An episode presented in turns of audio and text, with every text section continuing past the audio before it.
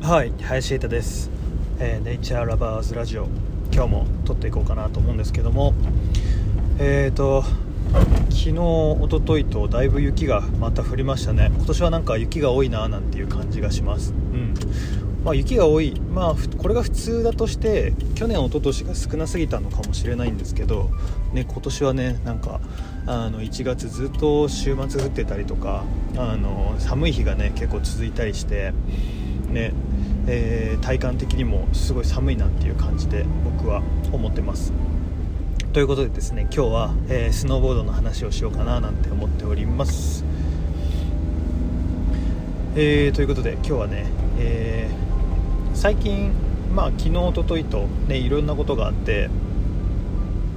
でスノーボードとメンタルの話、まあ、スポーツ全般に言えることかもしれないんですけどちょっとそれを紐付けて、え、お話ししていきたいなと思ってるんですけど。先日何があったかというとあの僕ですねあの失敗を犯してしまって、えー、すごいメンタルにくることがあって何かっていうとあのリフト券？リフト券今10時間券って言ってその1日に1日のうちにこう使い切らなくてもいい、えー、時間券っていうのがあるんですね。要はあのリフト乗る前にゲートがあってそのゲートを1回通ると1時間の切符が切られてそれシーズン中であれば、ねえーと、シーズン頭に5時間使ってでシーズン最後の方に5時間使ってなんてこともできてすごい便利な時間券っていうのが今出てて、まあ、これは IC カード、まあ、磁気テープだったんですけど僕が使ってたやつは。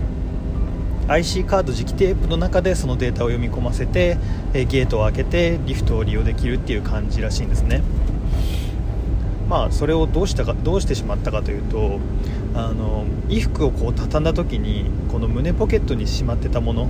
しまってたそのカードをですね折りたたんでしまってカードが曲がってしまった。でカードが曲がってしまうともちろん磁気テープなので、えー、読み込みができなくなる。要はゲートが通れなくなってしまったんですね。でやっぱりインフォメーションに問い合わせたところ結局その曲げてしまうと,、えーと交換はできないしもうそれはもうゼロですよ。5時間残っててもゼロですよって言われちゃってもう使えませんよって言われてしまって、まあ、自分が悪いのでどうしようもなかったりとか、まあ、システム的に磁気テープだとやっぱりその読み込むことがまたできないかもしれないですね。折り曲がってしまった後に何か機械でこれこれが本当に5時間入ってるのかっていうのを見ることができなかったかと思ってね。で取り替えてもらえなかったんですけどでそんなこともあってうわー5時間か。5時間 5時間券あ取られちゃうの最悪だなと思って今日それで滑ろうと思ってたんでねみたいなところがあって結構メンタルに来ててね。でですねやっぱメンタルに来るとそのスノーボードもやっぱりスポーツであのこうなんだろうな。ここはいける。ここはこの僕はカービングやっててこうねえー、説明を説明に対してどれぐらいのこの力を加えるかとか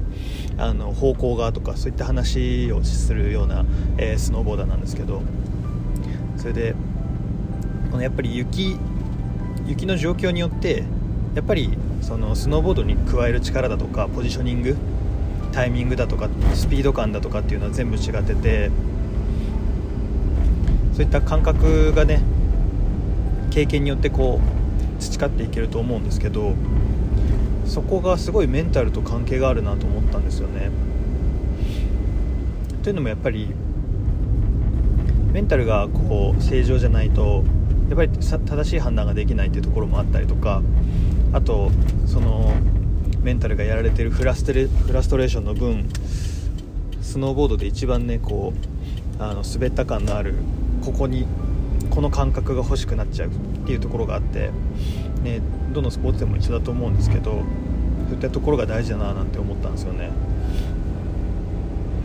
例えばそうですね。おそらく例えばサッカーだとしたらそのねこういった状況でこういう状況であれば一旦引くべきだなとか、まあ、サッカーに限らずですかね。ね。もう戦争戦争というか戦もそうですよね。ここは引くべきだってところを引けたりとかね。あのバックカントリーもそうですよね。今日はこんな天気だから山登りもそうですよね。ね。今8合目まで来て次山頂にトライするかしないかっていうのはすごい要なところであるしそこは経験がものを言うところである。だからガイドさんがいますしインストラクターがいると思うんですけどそういった判断っていうのがやっぱり自分のメンタルがこう崩れたりとかちょっと嫌なことがあったりとか、ね、失敗したなってところがあるとどうしてもそれ以上の取り返そうとしてしまう。ところがあってより滑りでこうあの気持ちいいところにこうあの例えばこれぐらいの雪面だとこれぐらいの力のか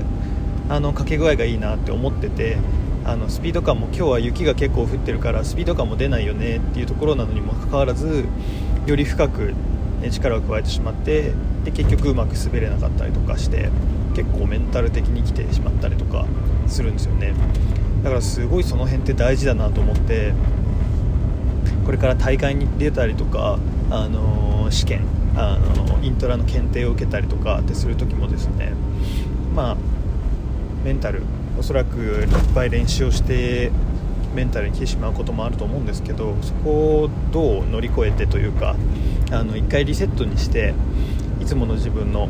本当のニュートラルなあのところ感情メンタルにおいてもニュートラルをちゃんと保って、え